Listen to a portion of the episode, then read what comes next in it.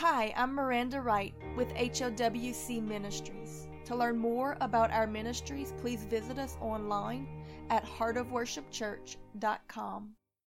Yea, though I walk through the valley of the shadow of death, I will fear no evil, for thou art with me. Thy rod and thy staff, they comfort me. Psalms chapter 23, verse 4. Scripture tells us that the fear of the Lord is the beginning of wisdom. The Bible also says that it is a fearful thing to fall into the hands of an angry God. Therefore, fearing the wrath of God will lead us to the wisdom of repentance and protection from judgment.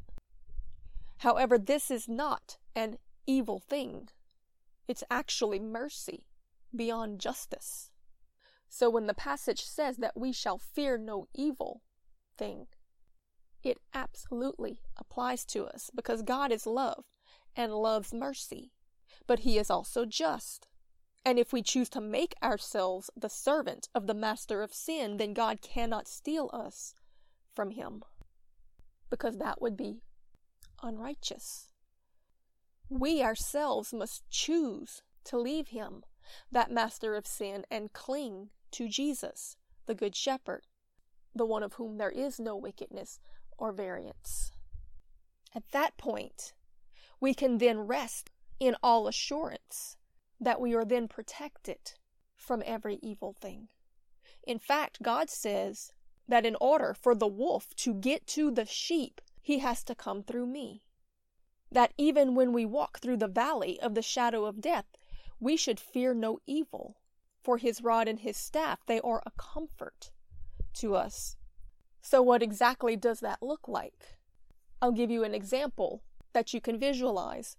A while back, my small dog, a beagle, got loose one night, and a large aggressive dog in our neighborhood came charging to attack her. My husband grabbed a staff and got between them and charged towards the aggressive dog. This dog had been well known to kill other dogs, but it knew in that moment that if it pursued this one, it was going to be hit by the full force of this rod in my husband's hand. So it stopped, it turned, it went home, and it left her alone. Not because of her, but because of the master that protected her and the rod in his hand that was swung in defense of her. And in this did God remind me how he stands in between the enemy and me, and how the rod in his hand is a comfort to me because that his wrath is turned against the adversary. Because you see, the enemy is out to steal, to kill, and to destroy, just like that dog was that night. Yet for those who belong to God, we know that his rod protects us. In fact, in the time that these passages were written, the shepherds would lay in the sheep gate with his rod. There was a corral, and all of the sheep would rest in it, and there was only one opening to it and across that opening the shepherd would lay down and prop his rod across it, that he himself would become the door, his rod the gate. And any wolf that came for his sheep had to go through him to get to them. So for those who belong to Jesus, there is nothing to fear. The question is, do we really belong to him? Because John chapter 15, verse 3 says, Now ye are clean through the word which I have spoken unto you. If ye abide in me, and my words abide in you, ye shall ask whatever ye will, and it shall be done unto you. If ye keep my commandments, ye shall abide in my love, even as I have kept my Father's commandments, and abide in his love. So then, if we believe the words of Jesus and choose to obey them daily, seek him, and follow his leading, then we will remain in him, and no evil thing will come upon us because nothing can get to us except it come through him. How comforting a thing is this! Now, this does not mean that no difficult thing will ever come upon us, but that if a hard thing comes, then we have the assurance that He allowed it for a good and greater purpose. And it will be meant only to prosper us in the end, either in this life or in the one to come just, good, wise, and loving is our Jesus, our Good Shepherd, who does truly want the best for us. And the best rewards in our eternal life often come from obeying God's voice through the most difficult trials in this temporary one. Yet through it all, we can have peace and fear no evil thing. Because that if a trial is allowed to come through the shepherd to you, then it will not be evil unto you, but will work out for the good and bring a greater weight of glory in eternity. And that, my friend, is to be desired if we truly believe him. You see, sinners have hardships with fear and fruitlessness. And saints have hardships too, but it is to produce good fruits in them, those around them, shine the light of the kingdom, and store up treasures for them in heaven. Therefore, yea, though I walk through the valley of the shadow of death, I will fear no evil, for thou art with me. Thy rod and thy staff, they comfort me. I trust my king.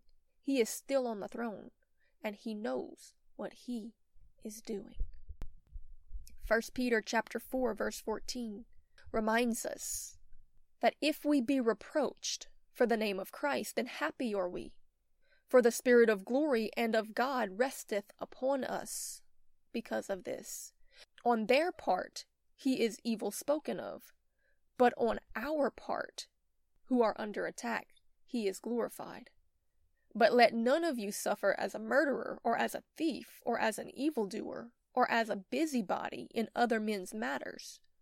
Yet if any man does suffer as a Christian, let him not be ashamed of it, but let him glorify God on this behalf. For the time is come that judgment must begin at the house of God. And if it first begin at us, what shall the end be of them that obey not the gospel of God? And if the righteous scarcely be saved, where shall the ungodly and the sinner appear? Wherefore, let them that suffer according to the will of God commit the keeping of their souls to Him in well doing, as unto a faithful Creator. God, we remind ourselves today that we can trust you, that you really are a good shepherd, but you see things from eternity and not in the temporary like we do. And sometimes you allow temporary trials so that we can gain eternal rewards. You allow temporary attacks so that we might obtain eternal victories. You allow temporary pains that we might gain eternal glory. We suffer temporary losses that we might gain eternal crowns. We go through some prunings in this life that we might become fruitful to the kingdom of God and the purposes of our Christ. God, we thank you for the reminder that you are a good shepherd and you protect us, you defend us, you stand in between, you intercede for us. And your rod and your staff, your authority, it is a comfort to us because it fights off every attack. Yet sometimes you step back and allow the enemy to come in like a flood because you desire to use us to set him up for a fall. You raise up little Davids so that those who think they are mighty might see the giants fall at the hand of the faithful and the humble. You raise up stories of honor throughout the ages, some having a faith for blessings, and some having a faith that blesses, because that they were able to endure and maintain that faith through trials and tribulations, that they were willing, like Christ, to demonstrate the fruits of the Spirit, long suffering, patience, gentleness, kindness, mercy, compassion, all of the things that Christ demonstrated and then imparted to us and sent us out into the world to show the hard hearted that there's a better way, that the message of Jesus Christ changes everyone it touches. Suffering is part of a fallen world, and everyone in their life will endure some form of suffering. But Peter warns us not to bring the suffering upon ourselves in this life and in the next by bloodying our hands, by becoming just like the enemy, by attacking others, by fighting and quarreling and becoming murderers, either physically or spiritually, because remember, Jesus said that even if we just hate our brother, then we are already guilty of the sin of murder. Paul says, don't suffer for unrighteousness, but if God see fit to allow us to suffer, be attacked or persecuted because of obedience to the words and teachings of Jesus, then happy are we because we trust that He has a purpose in it. That it is working a greater weight of glory for us in eternity, and He will use it to the saving of souls and the softening of the hard hearted. So, Lord, we remember today that you love us much more than my husband loved our little dog. Therefore, you are willing to defend us. You are willing to stand in between the enemy and us. You are willing to swing the rod of authority against that which tries to overtake us. And if anything is allowed in to the sheepfold to try us, then we have to continue to maintain our trust in you, our faithful Creator, that you know what you are doing. You might be pruning, or you might be planning to use us to prove your great power and faithfulness to others through us.